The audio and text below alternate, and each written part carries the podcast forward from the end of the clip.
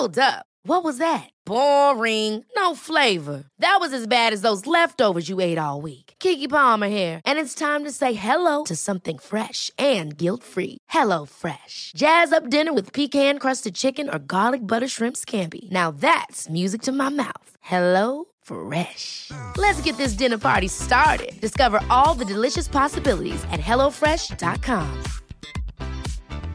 Hey, it's Ryan Reynolds, and I'm here with Keith, co-star of my upcoming film, If, only in theaters May 17th. Do you want to tell people the big news? All right, I'll do it. Sign up now and you'll get unlimited for $15 a month and 6 months of Paramount Plus Essential Plan on us. MintMobile.com/switch. Upfront payment of $45 equivalent to $15 per month. Unlimited over 40 gigabytes per month. Face lower speeds. Videos at 480p. Active Mint customers by 531.24 get 6 months of Paramount Plus Essential Plan. Auto renews after 6 months. Offer ends May 31st, 2024. Separate Paramount Plus registration required. Terms and conditions apply if rated PG.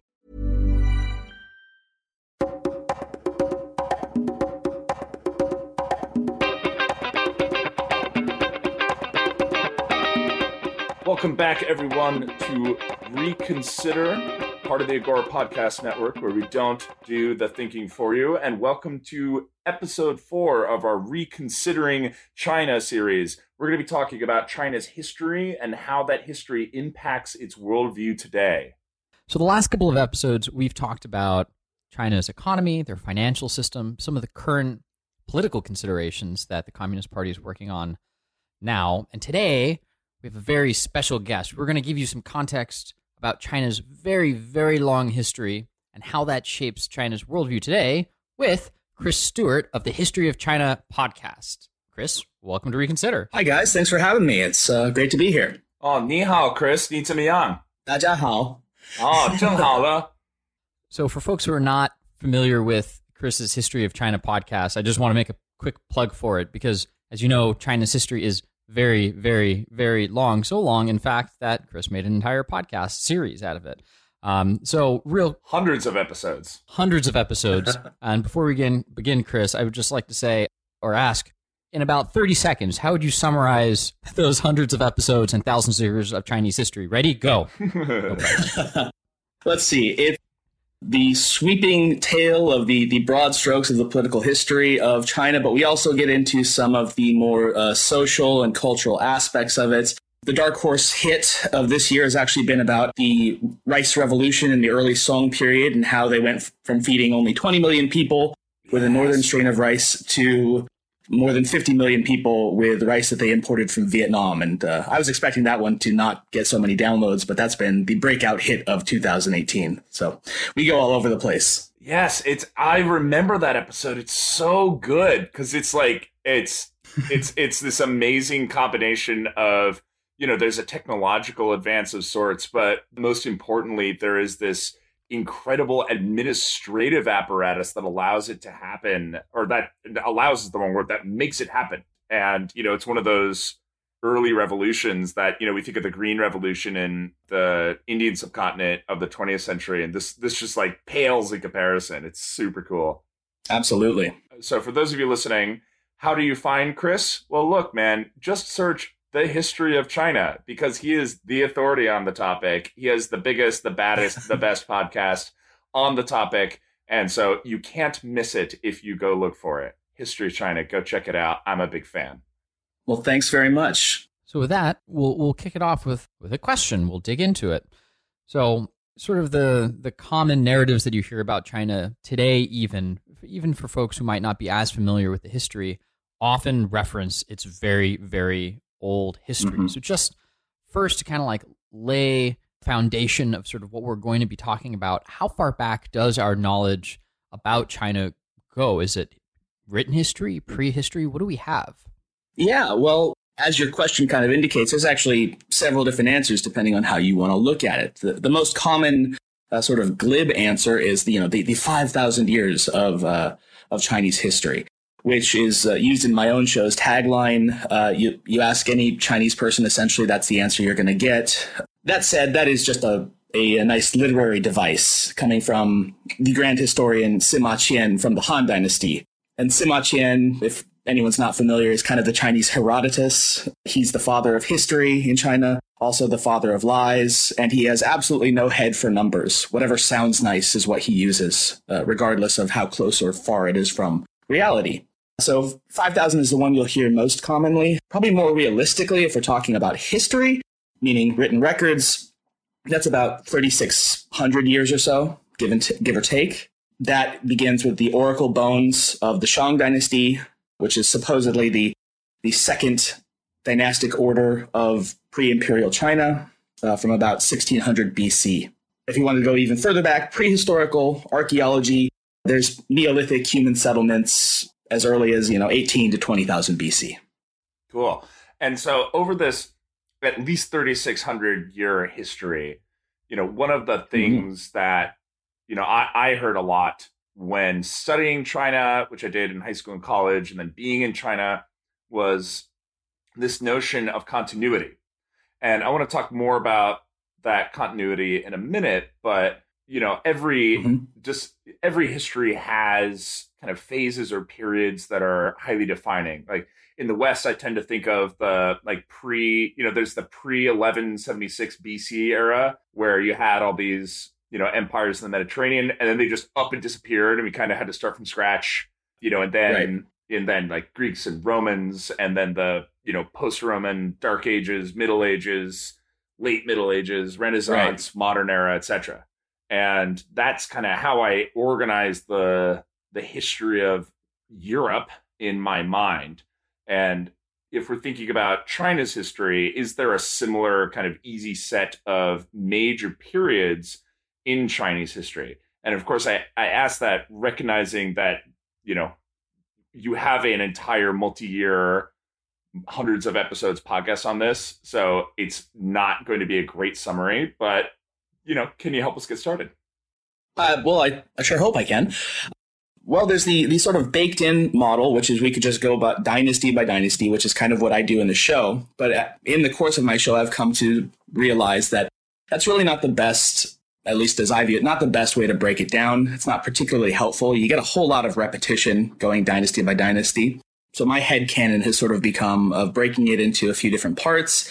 There's the ancient or the pre-imperial, which covers the so-called first three dynasties. That's the Xia, the Shang, and the Zhou, as well as the Warring States period, which is 400-year-long running series of civil wars that finally ends in the second phase, which is the imperial phase, where China unites into a true empire that we'd recognize under an emperor. That covers, as far as I was thinking of it, the Qin, the first imperial dynasty, and then the Han, which is the longest and most successful. And then the most famous war in all of Chinese history that there's video games all about, the Three Kingdoms period and the 16 Kingdoms and all that. That runs from about 221 BC to about the end of the 6th century AD.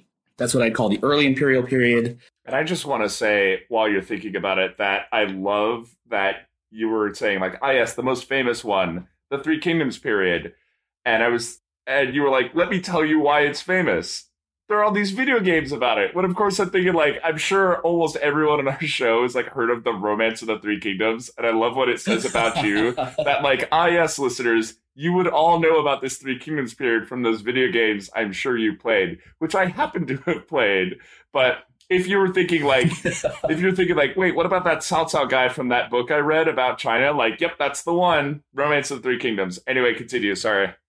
That is the one. I try to, connect to as wide an audience as possible. So if I figure video games tend to be a bit more of a wider touchstone than I'm sure you've read the Romance of the Three Kingdoms kind of a thing. But no, that's the same one. Cao Cao, Liu Bei, Sun Wu, all that. Good times.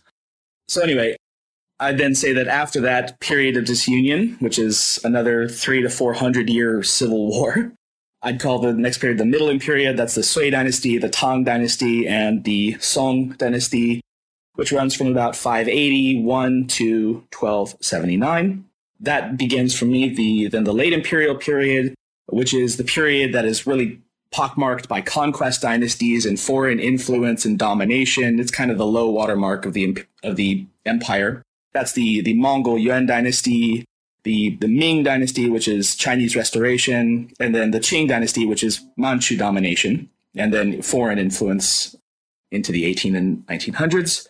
That leads us up to 1911 with the revolution, the overthrow of the imperial system altogether, and then the final period up until today would be the modern Chinese period, which encompasses the Republic of China, the civil war between the Kuomintang and the communists, and then the modern People's Republic of China.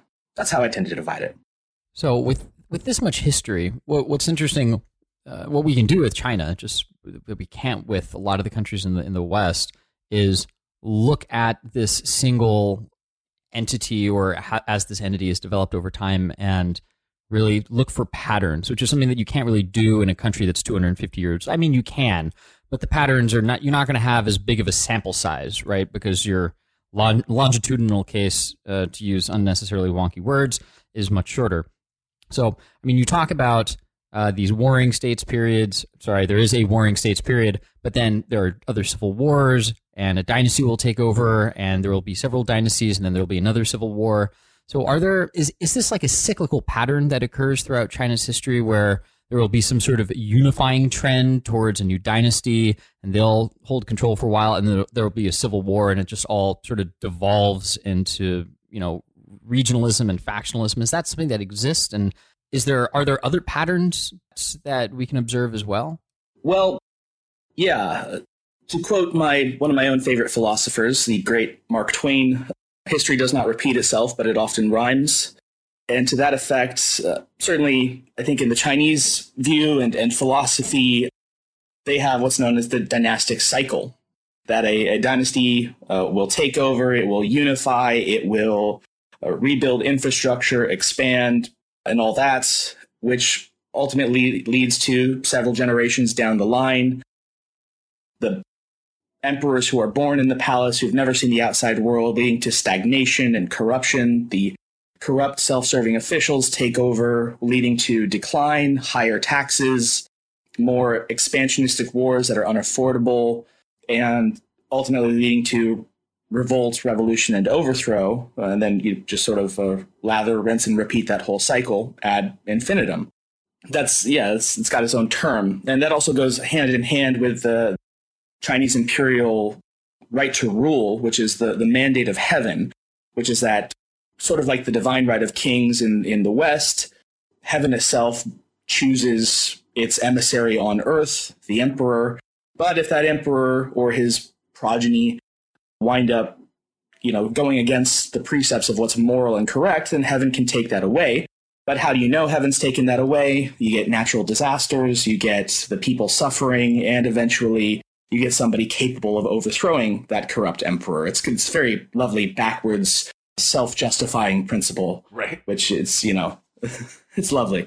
So you asked the question about cycles and of it being a cyclical pattern. And yes, the Chinese philosophy, the Chinese sort of political view has long been very, very cyclical. And that's in keeping with even the wider philosophy of China and East Asia, of Confucianism, of Taoism. It's all happened before. It will all happen again. Time is a flat circle, that kind of a thing. I want to do a quick tangent to the modern day before we keep going through some of China's history. You mentioned the mandate of heaven, which is the emperor's right to rule. Now, in modern day China, where there is arguably no religion, I've had some Chinese people tell me Confucianism is a religion, which is maybe something to come back to. But with the Communist Party and Xi Jinping now, does the mandate of heaven, does that maybe, if not literally applied to today, is it still sort of a relevant idea kicking around in Chinese political theory circles? That's a great question. I would say you probably would not have anyone overtly saying that idea is still playing or has play, but I think it does at the philosophical level. And what I mean by that is that the current state, regime, what have you, is predicated on the notion of improvement year after year, getting better, having high GDP growth, providing more jobs.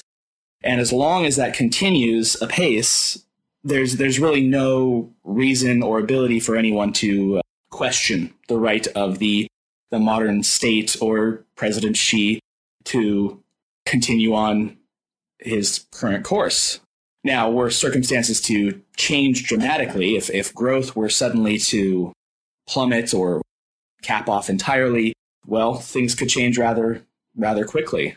So I think in that sense, it is kind of the mandate of heaven, except instead of heaven, it's sort of the mandate of economic prosperity.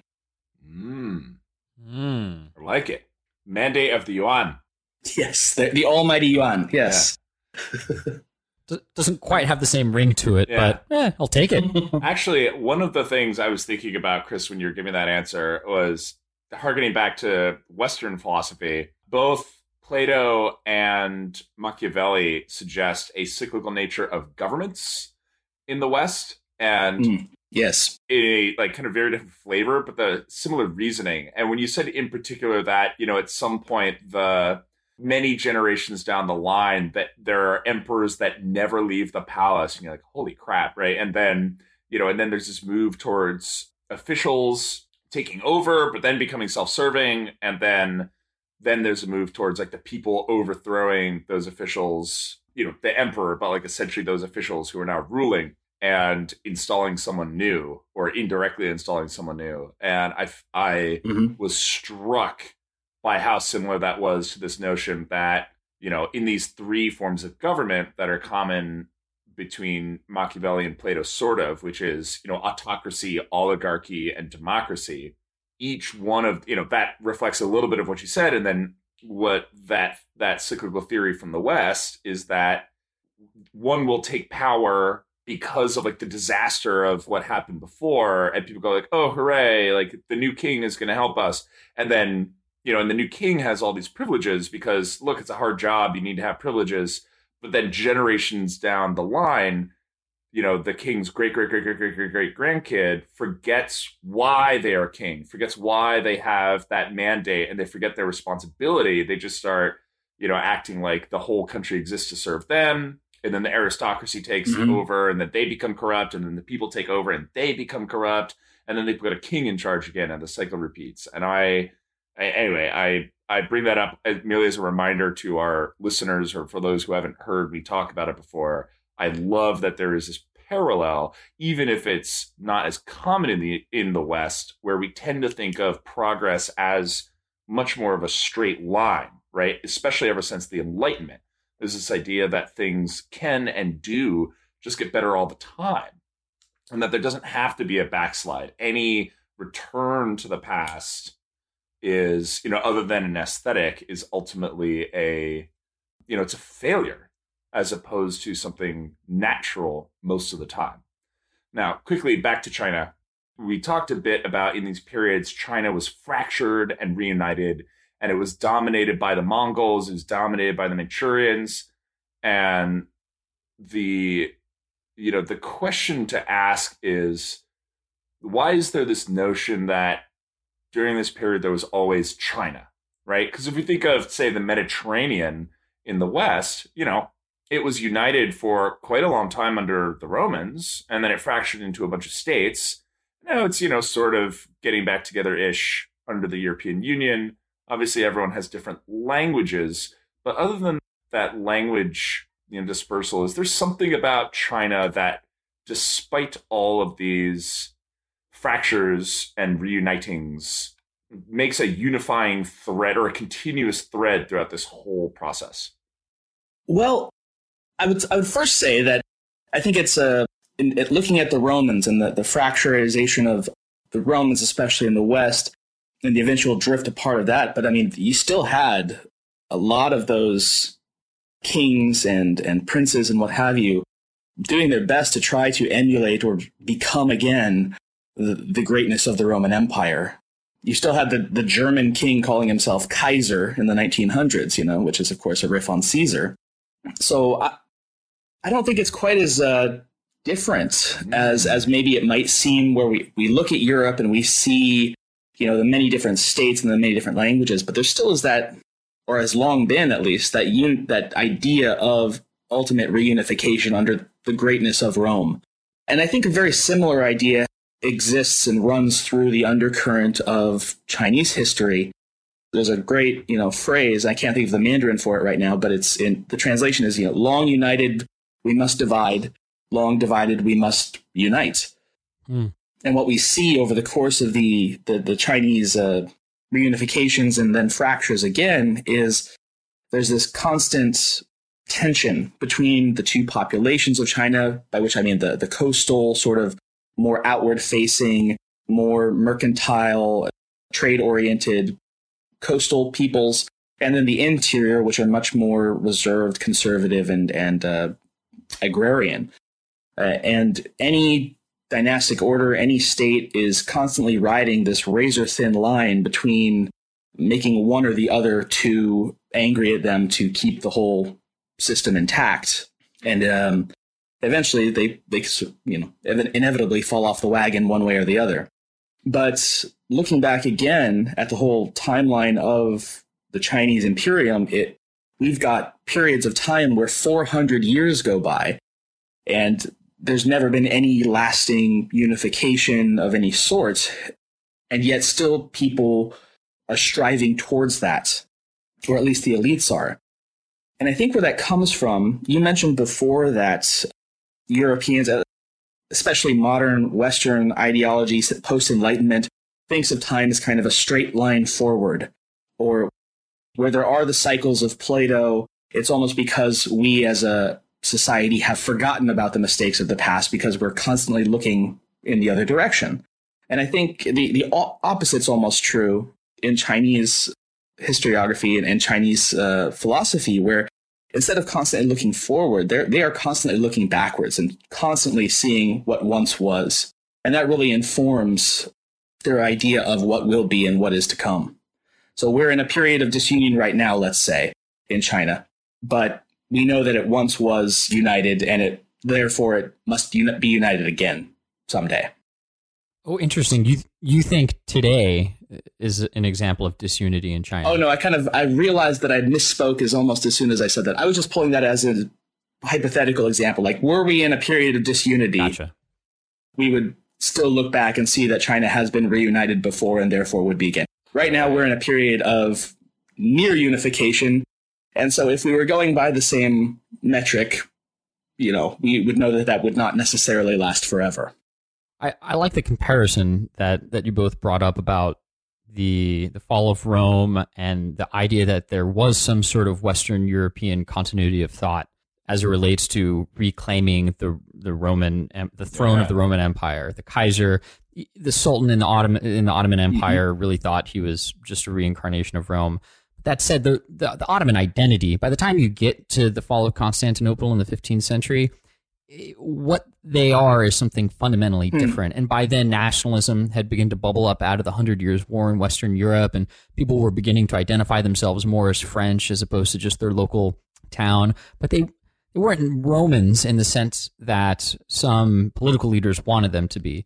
Now, in China, with such a long history of unite, divide, my question for you is, do the Chinese today see themselves as sort of the modern incarnation of sort of a continuous single identity? Because in the West, when a government falls and a new one comes to power, a lot of the times the identity of those people changes. But with all of these turnovers of dynasties and civil wars, is it viewed as a single entity? Yeah, so that's a super interesting sort of question that has changed a lot over time. The modern Chinese identity takes almost entirely from the nationalistic ideas of Western Enlightenment thought, and that's no accident, of course.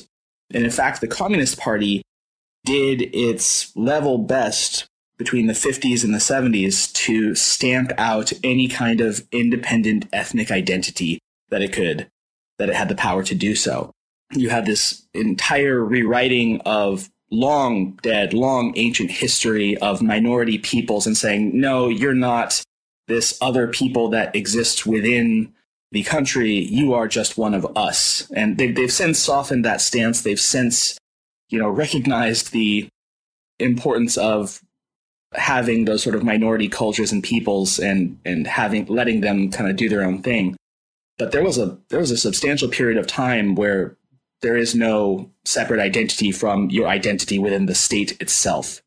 In terms of, if we go back further, it's round about the Tang Dynasty. So from about the 6th century to the 9th century, that the real idea of what we would understand as having an ethnic identity really comes into crystallized focus.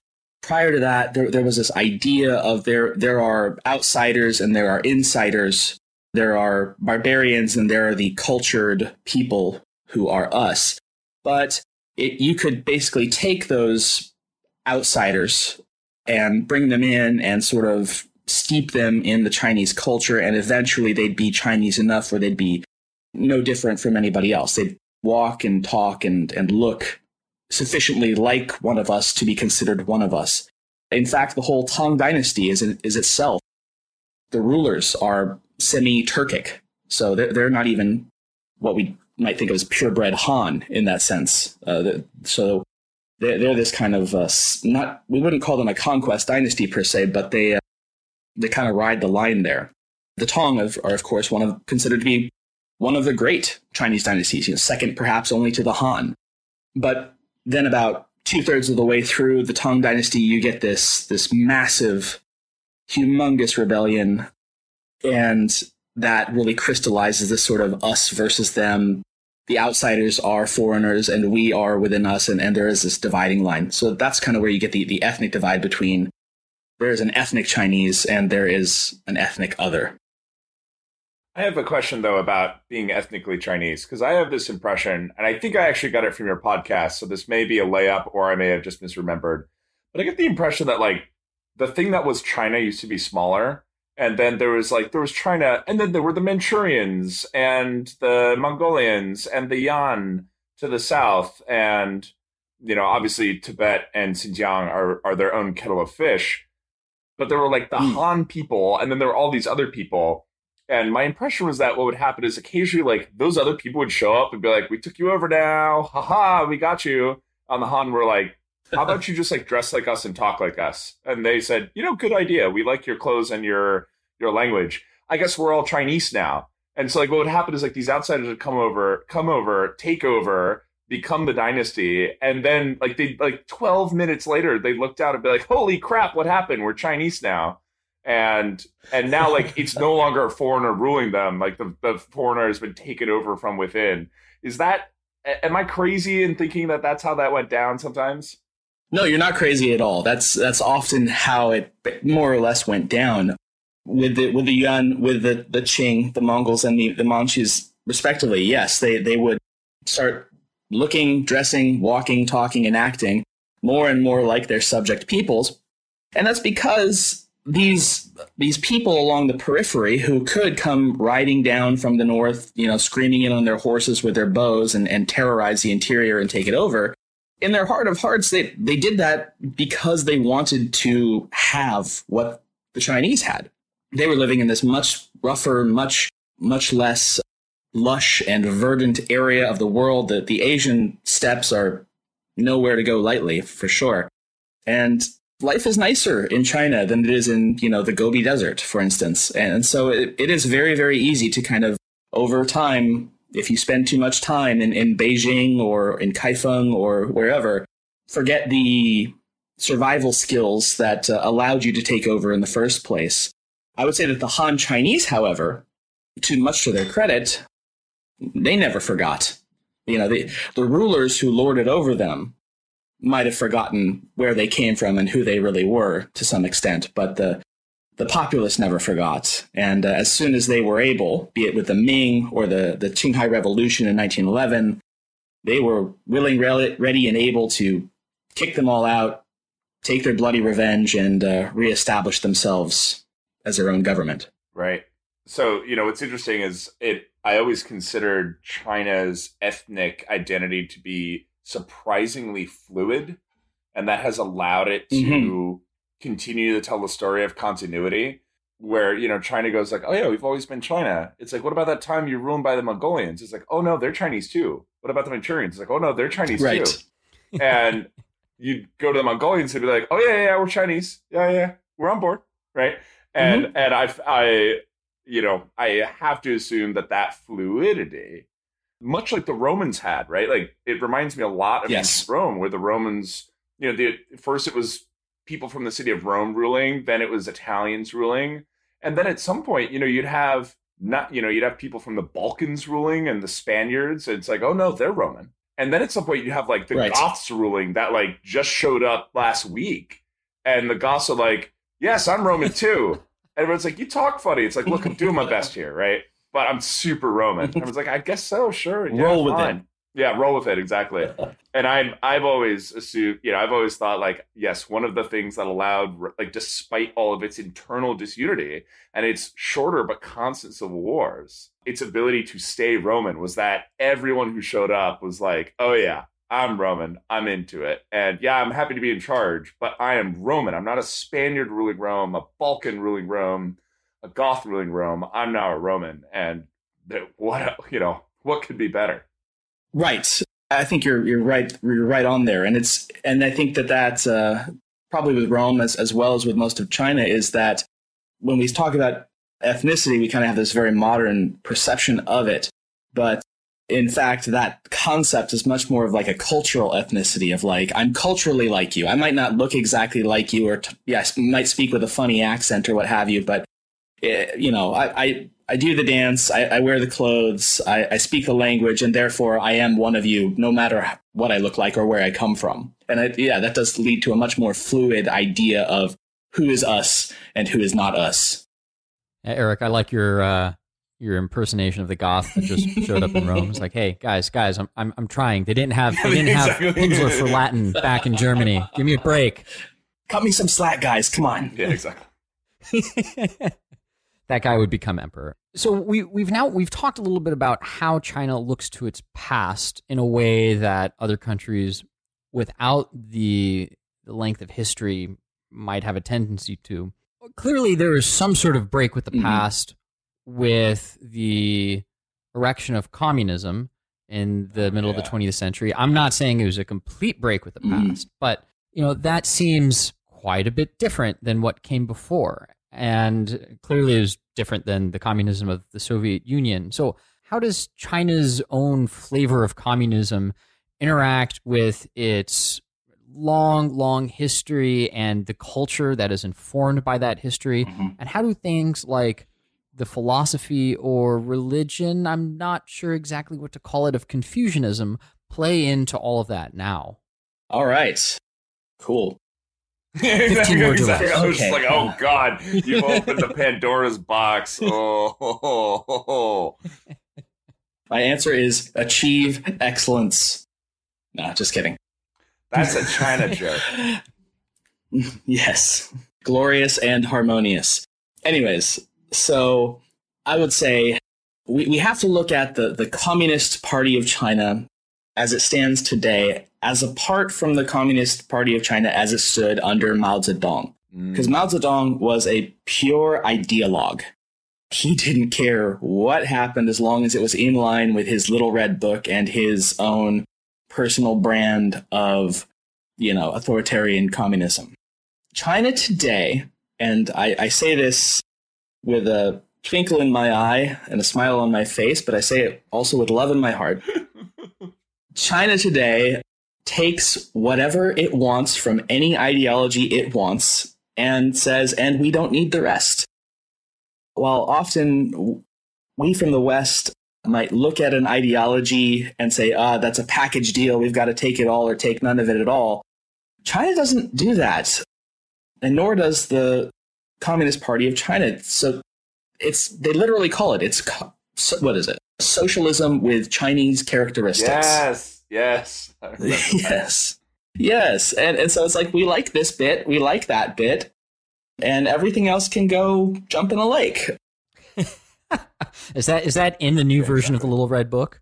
I think it might be. I've got to, you know, reread that, but I think it might be.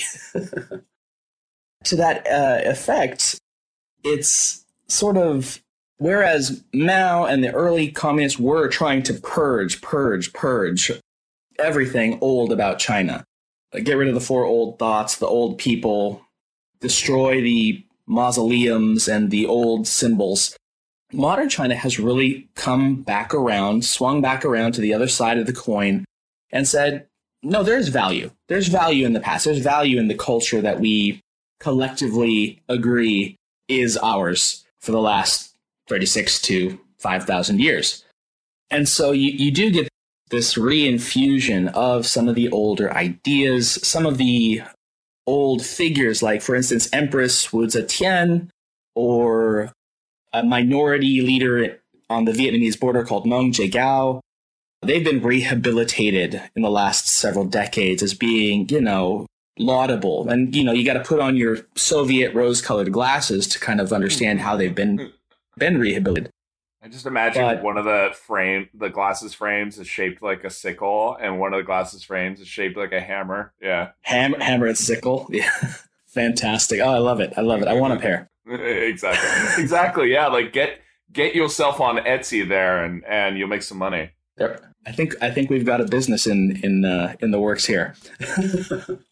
Okay, everyone, stop podcasting.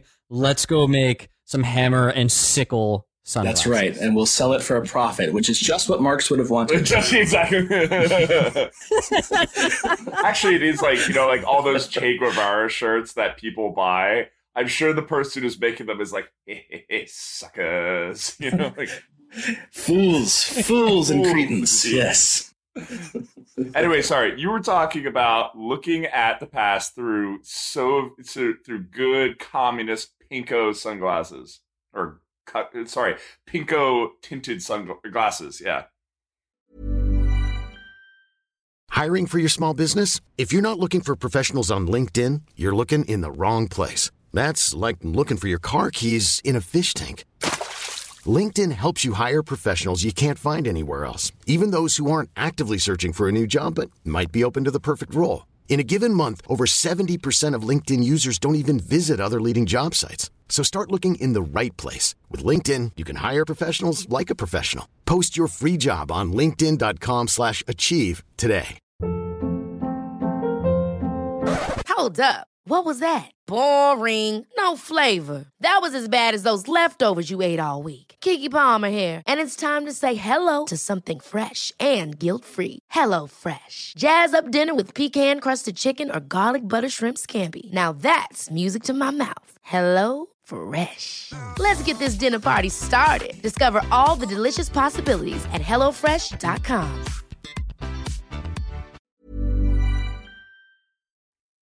Right. Well, I mean, modern China calls it, well, certainly the outside world calls China communist. China calls itself socialist, and with a communist party that just so happens to be at the helm forever and ever and always. But it's also a country where I can go get a Starbucks coffee before I go make a podcast and buy an Apple computer and stuff. So it's a weird sort of fluidity of ideology, where it's we like this about capitalism, so we'll take it, and we like that about socialism, so we'll take it, and then everything else. I think I'm remembering where we were initially going with this question before we got into sunglasses. Then can be infused by those older philosophies. So Confucianism, there, I'm back on the rails. Boom. Confucianism is still very much an undercurrent of Chinese idea and its understanding of itself. The respect for family, the respect for the elders, the respect for authority. That's never gone away, certainly. And I wouldn't recognize a China where that wasn't a part of it. Of thinking of others before self and wanting to improve the community, even if that doesn't necessarily directly benefit you right off the bat. I think that's a positive thing to keep. So we've got Confucianism with Chinese characteristics as well. Mm. Yeah. Is there Confucianism without Chinese characteristics? I mean, in Japan, in Korea, Northern Vietnam. Yeah. Oh, fair enough. Yeah. Good point. Yeah, I remember specifically also from your podcast that there are these sort of like three dueling like philosophical threads battling at different times for, you know, dominance in China, which are, if I remember correctly, they're essentially Confucianism, Buddhism, and legalism. And maybe I'm leaving out Taoism, so you'll correct me here. Mm-hmm. But my impression is that different ones are like ascendant at different times. And so right now within the Communist Party, or, you know, within China today, right, 2018 China, do you think that that kind of battle is still valid? And if so, what's, you know, what's like the mix? What's doing well and what's in favor and what's out of favor at the moment? Well, the initial two contenders were certainly legalism and Confucianism, and legalism totally won the first battle. Legalism was the philosophy of the king of Qin, who eventually became the first Qin emperor, Qin Shi Huang, and its philosophy is essentially, I don't care how you feel, obey the law, or else we'll kill your entire family. It's not a very nice doctrine, but it won the war, but it did quickly fall out of favor. I think everyone's pretty happy that legalism did not long survive the Qin dynasty. Although it's probably a better start than, you know, a lot of places which are just anarchy, because, you know, Xander, you remember when we were traveling in Spain and we saw Hammurabi's Code and we got all excited because they're like, hey, look, it's the first moment of the rule of law in the cradle of civilization, because at least you know what you're going to get killed for, right?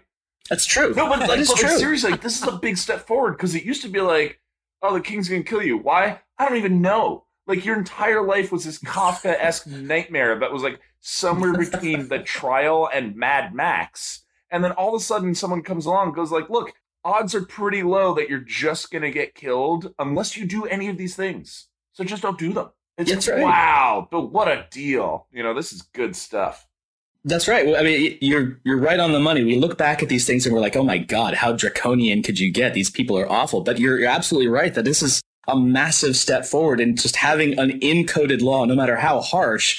It's not like, you know, the king doesn't like your face, and so, you know, a punishment for you. It's a big step forward. Unless you're particularly ugly. Yes. Yes, thou shalt not be too ugly. That's all under 74B. Right? So there you go. It's right there in stone. It was one of the long lost, the 11th commandment. There's actually I'm sure you've seen the Mel Brooks movie. I think it's History of the World Part. Moses walks down from the mount and goes, "Your God hath given you these 15," and then he drops one of the three tablets. 10 commandments. That's right. Man, we're interrupting you so much. So you're talking about legalism falling out of favor. No worries. And then stuff. Yeah, essentially legalism fell out of favor because the guy who eventually supplanted Qin, I believe, basically got slated for death at one point. So he's like, no, we're not doing that anymore. That's when Confucianism kind of makes a comeback. And Confucianism is good as far as it goes, but it is a little hippy-dippy. It's like, you know, can't we all just get along? Sunshine and rainbows, the innate goodness of man. And where that kind of goes sideways is when China goes into one of these periods of protracted, centuries-long, brutal civil war, where it's like, you look at a philosophy that's like, hey, we're all just nice and let's all have a big group hug and sing kumbaya, like Confucianism does, especially early Confucianism. And you're like, that does not speak to me. I'm trying to feed my family and my husband just got killed. That's when you get the infusion of Buddhism, which is, of course, an import from Nepal or India. And Buddhism says, you know, yeah, life is suffering. Life does suck. And you just need to get used to it. And just remember that it's not permanent. And, you know, you just got to, you know, eat vegetables and think about Buddha. And eventually you'll die. And that's the end. And that spoke to people in a way that Confucianism wasn't doing at the time. And so you get this Buddhism supplanting a lot of the Confucian thought, especially during, like, you know, the period after the Three Kingdoms, the period of disunity. Buddhism really comes into its own. Running as a counterpoint to all of this is Taoism, which is super esoteric. It's like you can know nothing. If you think you know it, then you're wrong. The universe is entirely unknowable, and its natural state is a state of balance, and you cannot possibly understand it, so don't even try. Now go to a cave in a mountain somewhere. The Tao is, and what the Tao is cannot be said. Yeah, that's right. If you think you know what it is, you're wrong. or cannot be spoken or something. And you're like, okay, great. So why are we talking about it again? See, thing is, you're thinking about it, and what you got to do is not think about it. Yeah, exactly. You got to go sit in a cave for 7 years and stare at the wall. Yeah, it's tough. I'm sure there's something to it, and it's also it really does not work for my Western rationalist mind of wait, if I can't talk right. and think about it, what's the point? It's just be patient. Just be patient; it will come to you. That's right. That's right. Well, it's all about balance and harmony. So where it really picks up, though, is when Confucianism makes a comeback in the Song Dynasty, and Confucians realize, okay, our hippy-dippy tie-dye flower time wasn't working for us, so let's incorporate a lot of the more, cool aspects of Buddhism and Taoism. We'll make the yin-yang symbol. We will, have some cool golden figures that people can look at and think are gods. But we're also going to be more chiefly concerned about the here and now. And that's why Confucianism, although Confucianism is sometimes thought of as a religion, and there's some merit to that, but it is more of a philosophy because it doesn't have any real position on the hereafter or any reality other than this one. It is concerned with your ethics and your morals and your actions in this life and how that affects it. And so it maintains that sort of do good here and now to improve this society, but then we'll take all the bells and whistles and cool colors from the other stuff. And that's when Neo-Confucianism, as it's called, kind of makes its ascendancy and becomes the dominant political pseudo-religious philosophy of China for the next 1,000 years or so. Yeah. I really like your summary of Buddhism a little while back. Life is suffering. Eat your vegetables, and eventually you'll die. Yes, it's one of what was on the money. Oh, it's so different from other sort of Abrahamic religions that are you'll die, and if you're good, you'll go to heaven. And in Buddhism, it's what happens if you're good? It's depending on who you ask, nothing, or you become maybe a dog or a cow, or. You do it all again slightly differently, and if you're super good, your reward is absolute nothingness. Is literal nothingness, yes. Yes. That's the good ending? Oh, yeah. Best ending. That's the good ending, yep. Hooray, Nirvana. I ask about the religious aspects of Confucianism in part because I was confused recently when I was spending some time with a Chinese gentleman who lives in the States, but he moved over here when he was in his 20s. So, I mean, he's a recent transplant. Mm-hmm. And this came up, and he's like, no, Confucianism is a religion. And he was not middling about it. I'm like, oh, well, interesting. I was not aware of that. So it's interesting to get a different perspective on it. Yeah, I mean, I'd wonder what he had to say about the hereafter, it's philosophy about the hereafter, because I know both Confucius and Mencius basically said, why are you asking questions about the next life? Concern yourself about this life.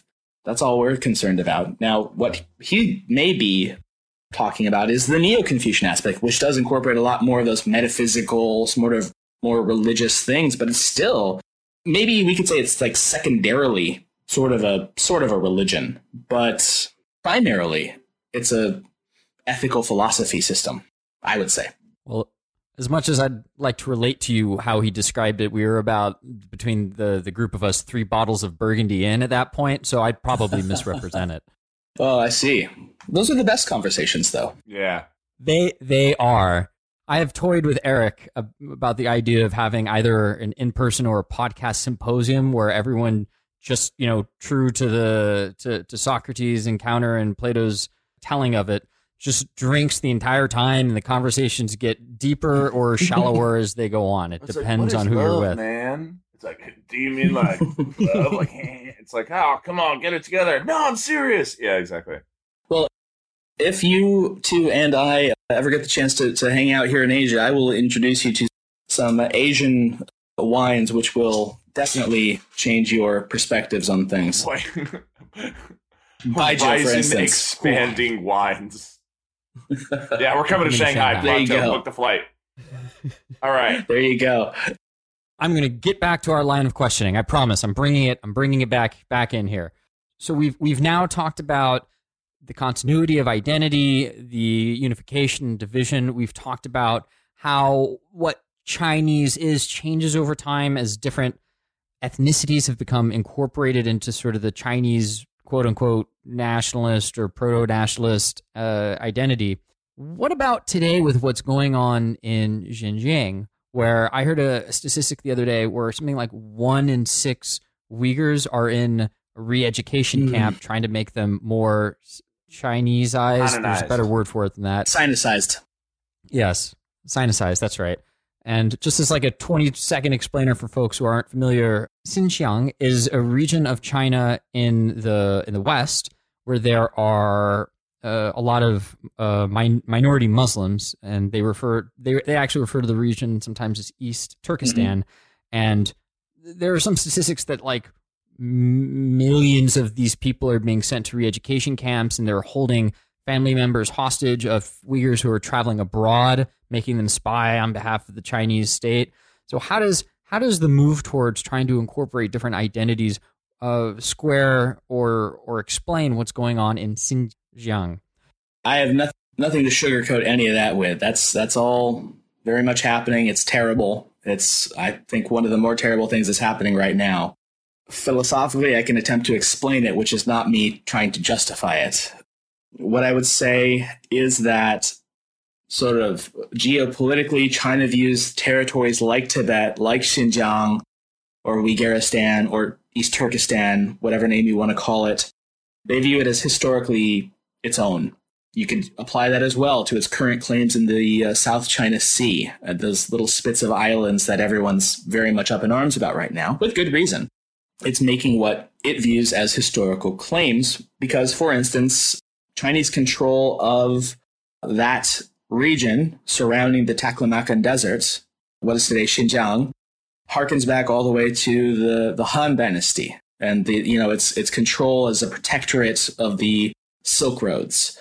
Its claim over Tibet goes back to the Yuan Dynasty, the Mongols, and how the Lamas of Tibet subjugated themselves voluntarily to the Mongol khans turned emperors.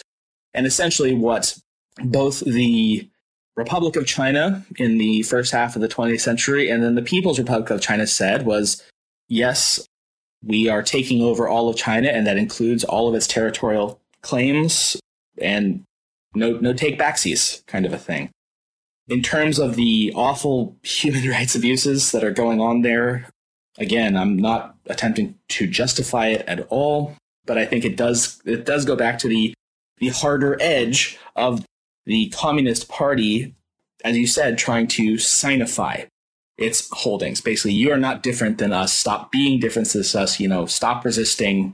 Why are you fighting this kind of a thing? And it's terrible. It's horrible. But that's my understanding of essentially what's going on. And then the constant fear of radical Islam potentially committing some kind of a horrible attack. There have been attacks, pretty low grade, usually with knives before, and even those low grade attacks tend to get really, really upplayed. So there's a nervousness even in Eastern China about the potential for radicalization. And of course, the policies that are being enacted, I would say dollars to donuts, you're creating more radicals than you are suppressing with that kind of a thing. But they don't listen to me. Yeah, the more I read about the system of social credit that's being established in China, the more it's kind of like, whoa, that feels like it's something out of a dystopian novel. But they're certainly testing a lot of that technology in Xinjiang, and it's interesting to see where that's going. I think there's an actual Black Mirror episode about that, isn't there? There's the one where the girl goes around with her cell phone trying to give 5 stars to everybody. Black Mirror. Oh, yeah, where you're rating every interaction. Yes. Yeah. That's basically what's going on. Instead of, distributed, it's centralized. Yeah. I'm going to have to watch that one. That's a good one. So I have 2 questions now that we're in the world of geopolitics. So Xinjiang and Tibet, if you were to believe my old professor, M. Taylor Fravel, he would say that Xinjiang and Tibet are very important to China as buffer regions. And they just need to be these stable buffer regions so that, nobody can invade through the West, so that China can only, you know, it can obsess where it's most vulnerable, which is from the sea. Because, of course, yes, in its recent history, it's been invaded by the sea so many times. Is the desire to include Xinjiang and Tibet primarily, you know, this kind of realpolitik thing? Because, of course, if you, I guess the thing you just have to call out is you go like, well, China, you know, at a time was much larger. You know, the Qin dynasty was like much larger than China is today. So why aren't those claims there? Is China picking and choosing its claims for primarily geopolitical, realpolitik reasons? And is there any sense within China that there's some inconsistency, or that it's like, hey, this is watertight?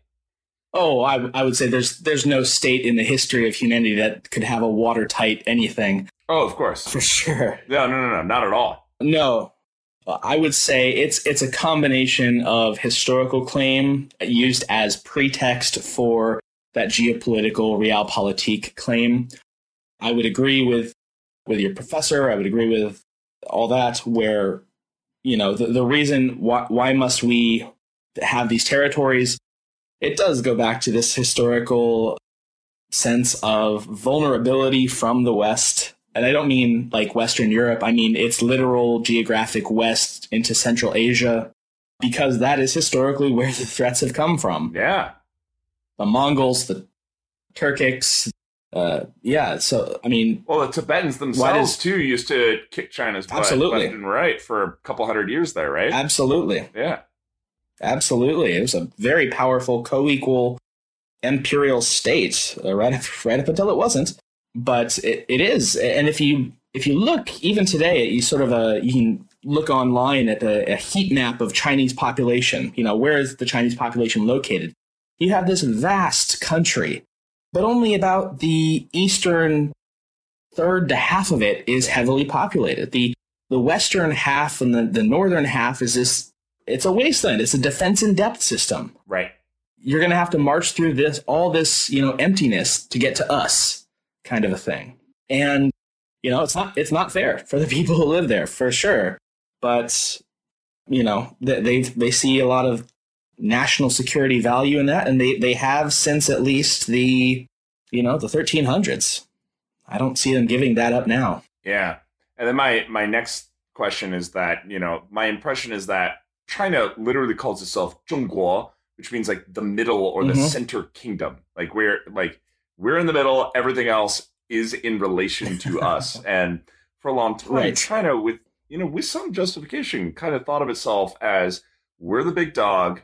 Everyone near us exists in relation to us.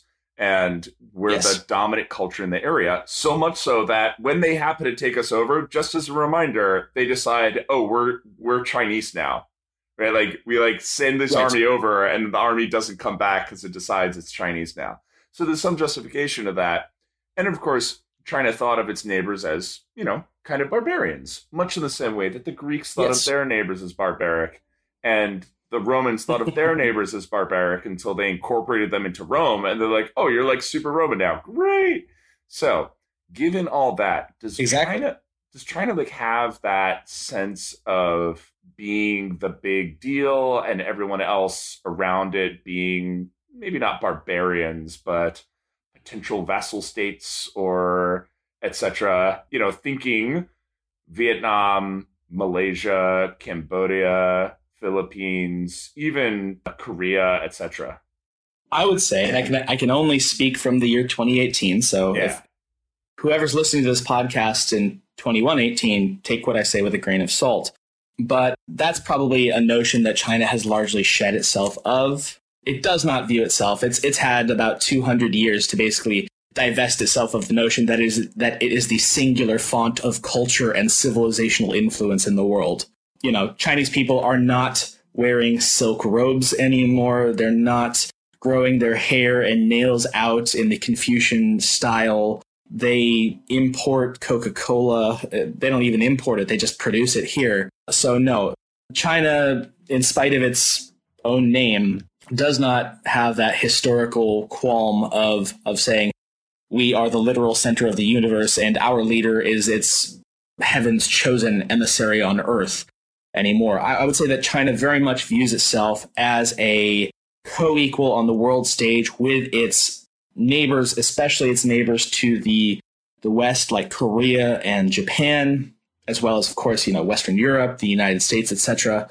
The Chinese name for America is Meiguo, the beautiful country. Yeah. So there's some linguistic love there. And I think the Chinese sensibility does not have that sort of we are the civilization and everyone else is just basking in our light from nearer or farer than it used to have. So in terms of what that means geopolitically, I would say China absolutely wants to reassert itself.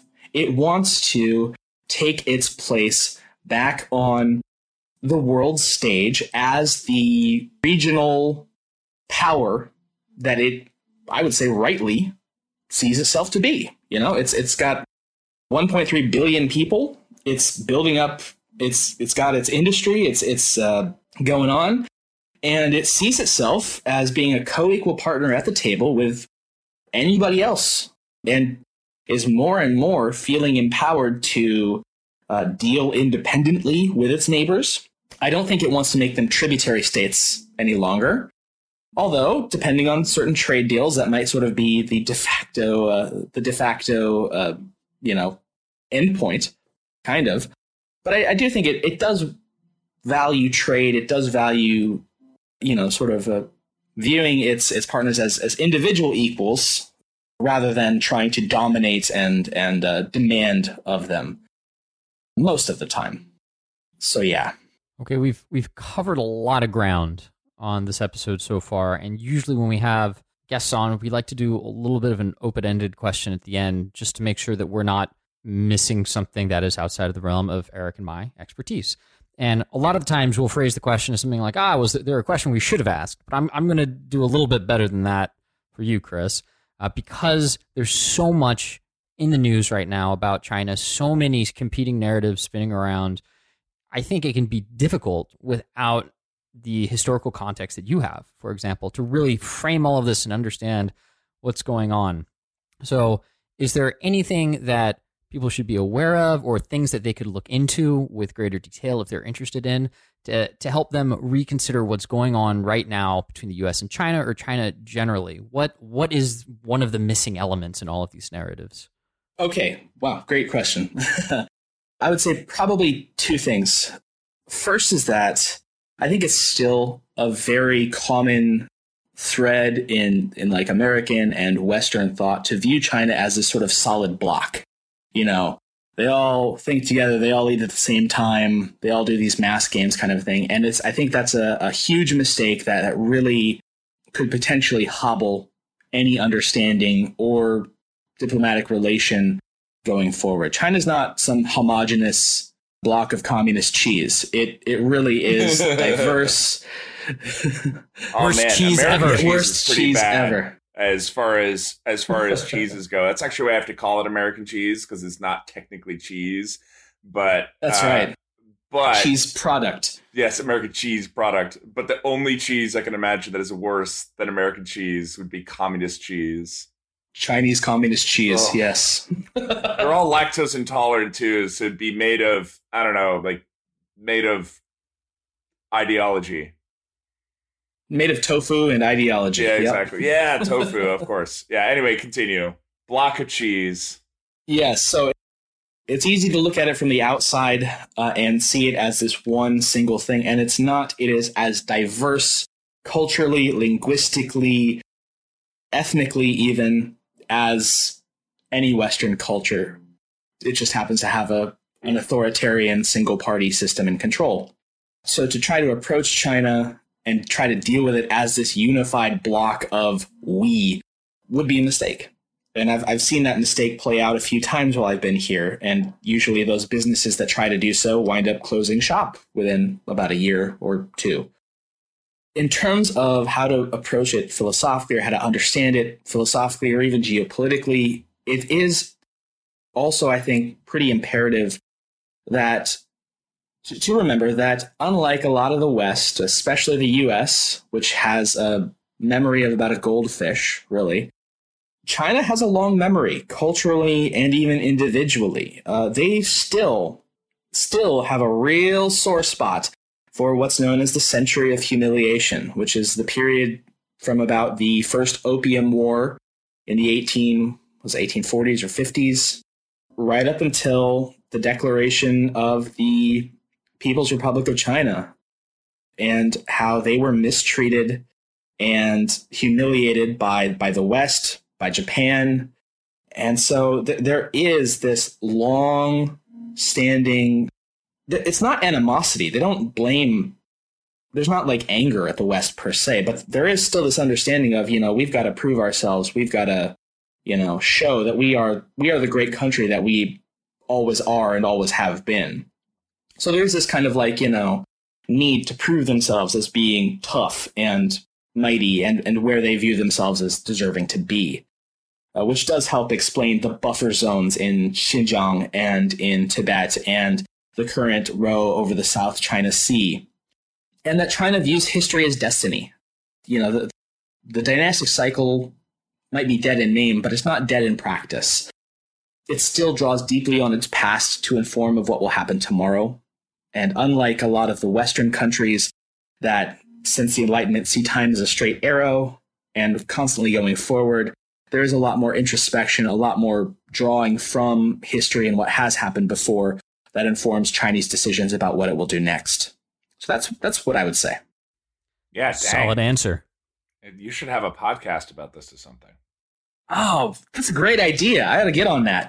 Yeah, I think I would call it something like, I don't know, History of China. That seems too obvious. I think that's what I would go for. Seems way too obvious. Right. Maybe we'll come up with something else. We'll put our heads together. Oh, no, it's taken. Sorry. It's taken. Oh, darn. So everyone who's listened and enjoyed this show, remember, go check out Chris's podcast, History of China. All of the stuff that we talked about is just barely even scratching the surface. And he goes deep on a lot of things that you probably don't even know about, because Westerners are frequently not familiar with Eastern history. So, History of China. Yep, and as someone who has listened to literally every single episode, except for like maybe the last two or three, because I've fallen behind all of my podcasts, but god dang, is it good and a little bit addictive, so be careful, put some time aside, eat it in chunks, one at a time, you know, etc. But it's a real treat and obviously very educational. And as you can tell, Chris is a fun guy, too. We've learned a ton, and hopefully you, dear listeners, have also learned a lot of context and perspective that, most importantly, I think doesn't answer questions about China for you, but makes you curious about China in a way that, you know, you might not have been before. You know, we want you to walk away from this understanding that, like, wow, this is really complicated. And I know we say that a lot, but we're going to keep repeating it from here until we're dead, because that's reality. And, you know, and with China, I think the whole reason we started this series was that it's very easy to, you know, apply our own kind of templates and capitalist colored glasses on a very interesting country that's been, you know, through its own very, very long life and history. So if you want to keep exploring China, go listen. And with that, dear listeners, I'll just say, remember, life is suffering, eat your vegetables, and we all die. Thank you, Chris, for joining us. This has been a pleasure. Well, thank you both so very much. I've had a great time. And as they say, please go check out the History of China podcast. That is at thehistoryofchina.wordpress.com if you're interested. And as said before, eat your vegetables. You will eventually die. There we go. All right, my friends, don't let the pundits do the thinking for you. Remember always to pause and reconsider. This is Eric signing off. We'll see you next time. Xander signing off. Bye.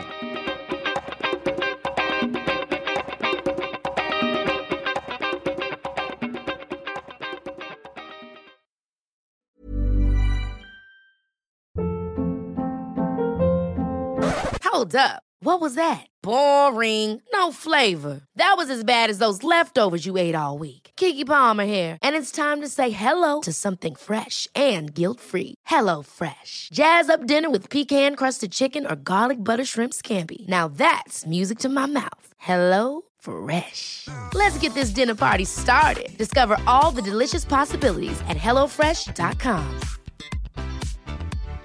When you make decisions for your company, you look for the no-brainers. And if you have a lot of mailing to do, Stamps.com is the ultimate no-brainer. It streamlines your processes to make your business more efficient, which makes you less busy. Mail checks, invoices, legal documents, and everything you need to keep your business running with Stamps.com.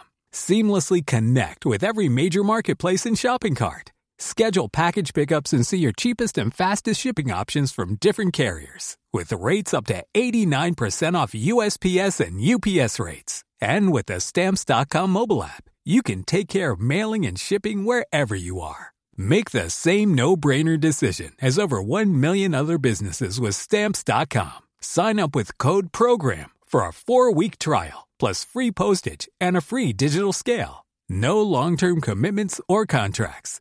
That's Stamps.com. Code PROGRAM.